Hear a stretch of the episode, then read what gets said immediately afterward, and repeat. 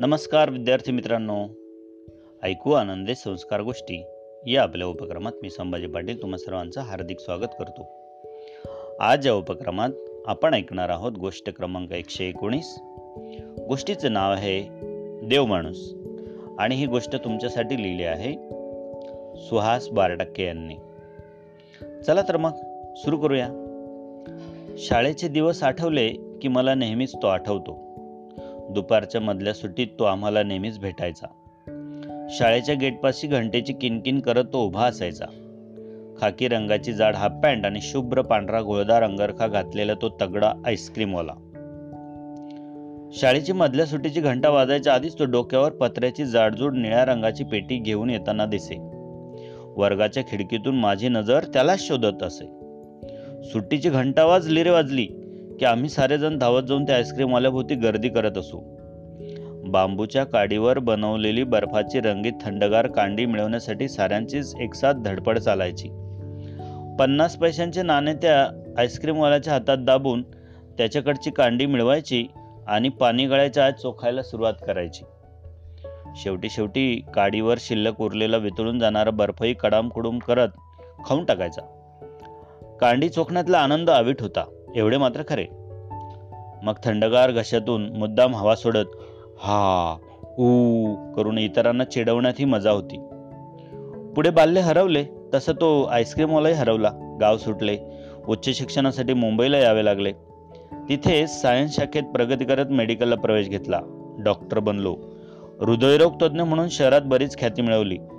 असे असले तरी तो उंच धिपाड आईस्क्रीमवाला मात्र मनातून हरवला नव्हता. कधीतरी अचानक मनात तो डोकवायचा. सर्वांना देणार गडबड नको एकेकाने मागा हळू पकडा पैसे पाडू नका आईस्क्रीमही पाडू नका. दीर्गंभीर आवाजात तो सूचना देत हसत मुखाने काम करी त्याची ती पद्धत मला आवडे. माझ्याशी तर दोस्तीच होती त्याची. मला तो खूप आवडायचा. मला आठवते एकदा सुट्टीची घंटा वाजताच मी नेहमीप्रमाणे त्या आईस्क्रीमवाल्याकडे धावलो. धावताना गडबडीत माझ्या खिशातले पन्नास पैशांचे एकमेव नाणे कुठेतरी हरवले. ते कळलेच नाही. धावत जाऊन आधी आईस्क्रीम मिळवले. खिशात हात घालून पन्नास पैशांचे नाणे काढू लागलो. तर ते गायब. एका हाताने आईस्क्रीमचे गळणारे पाणी चोखत शर्ट पॅन्टचे खिशे तपासू लागलो. पण नाणे काही सापडले नाही. दुसरे पैसेही जवळ नसल्याने मी हातातली उष्टी कांडी आईस्क्रीमवाल्यास परत देऊ लागलो. आजूबाजूची मुले फिदी फिदी हसू लागली. आता आईस्क्रीमवाला माझ्या थोबाडीत मारून उष्टी का केलीस? असे विचारणार अशी साऱ्यांना खात्री होती. पण झालं वेगळेच. तो आईस्क्रीमवाला नेहमीप्रमाणेच हसला. उद्या देईन पैसे मी म्हटले. नको. आता दोन चार दिवस मी येणार नाहीये. नंतर शाळेला सुट्टीच आहे. राहू देत पैसे तुझे.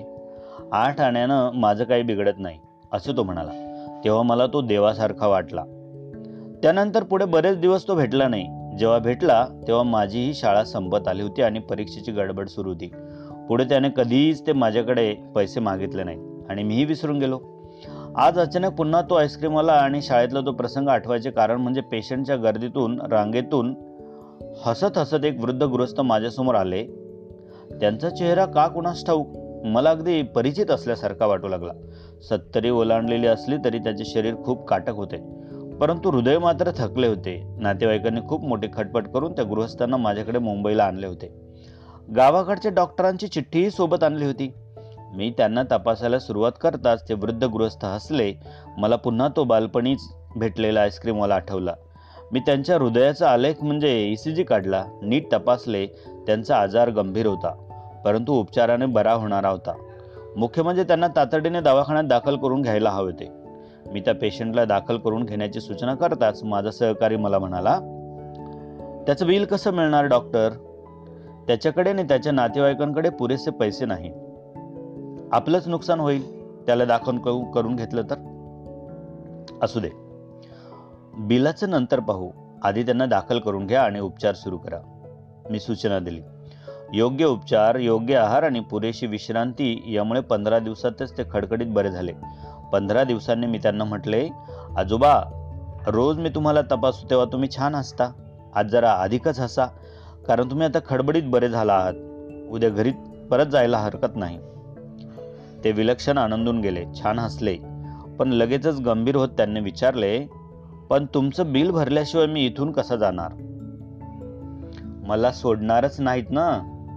माझ्या मुलानं थोडेच पैसे भरलेत ना. पुढचे पैसे भरणं शक्य नाही त्याला. मीच गावाकडे परत गेलो ना की पुन्हा धंदा करीन आणि फेडीन तुमचे पैसे हळूहळू. ओके पैशांची काळजी करू नका. तब्येतीची काळजी घ्या पण काय हो? कोणता धंदा करता तुम्ही? गावातल्या शाळेजवळ आईस्क्रीम विकतो. हल्ली दुधाची कुल्फी विकायला सुरुवात केली. दर वाढायला ला- थोडा पण लहान मुलांना परवडायला हवा म्हणून दोन किंवा तीन रुपयेच ठेवलाय. दिवसाकडे पन्नास शंभर रुपये मिळतात. त्यातून फेडीन तुमचे पैसे हळूहळू. हे गृहस्थ म्हणजे तोच आईस्क्रीमवाला असल्याची मला खात्री पडली. मी क्षणभर स्तब्ध होऊन त्यांच्याकडे पाहतच राहिलो. मी गंभीर झालेलं पाहताच मी रागावलो. असे वाटून ते ताडकन कॉटवरून खाली उतरले. त्यांनी माझे पायच पकडायला सुरुवात केली. मी तत्काळ खांदे पकडून त्यांना थांबवले. अहो आजोबा बिलाची कसली काळजी करताय? तुमचं बिल वीस वर्षांपूर्वीच मला मिळालं आहे वीस वर्षांपूर्वी? ते कसं काय? अहो गावाकडे शाळेत असताना तुमच्याकडून रोज आईस्क्रीम घ्यायचो ना मी. एकदा तर माझे पैसेच हरवले होते. तरी आईस्क्रीम दिलं तुम्ही. त्या पन्नास पैशांचे व्याज किती झालं असेल वीस वर्षात? आणि खरं सांगू का कदाचित त्या पैशांचा हिशोब करता येईल पण त्यामागच्या तुमच्या सद्भावनेचं मोल कसं करता येईल? खरं ना?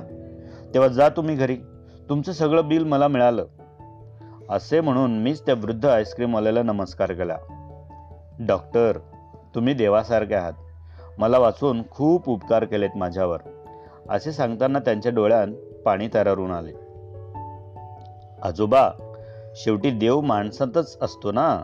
तुम्ही त्यावेळी मला देवासारखे वाटला होतात. आता मी तुम्हाला देवासारखा वाटतो आहे. शेवटी देव शोधायचा तो माणसातच. असे म्हणून मी त्या आईस्क्रीमवाल्याची मोठ्या सन्मानाने पाठवणी केली.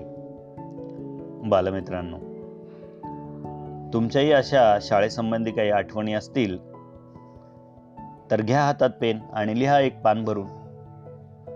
आजची देवमाणूस ही गोष्ट तुम्हाला नक्की आवडली असेल. अशा छान छान गोष्टी ऐकण्यासाठी उद्या भेटूया. तोपर्यंत नमस्कार.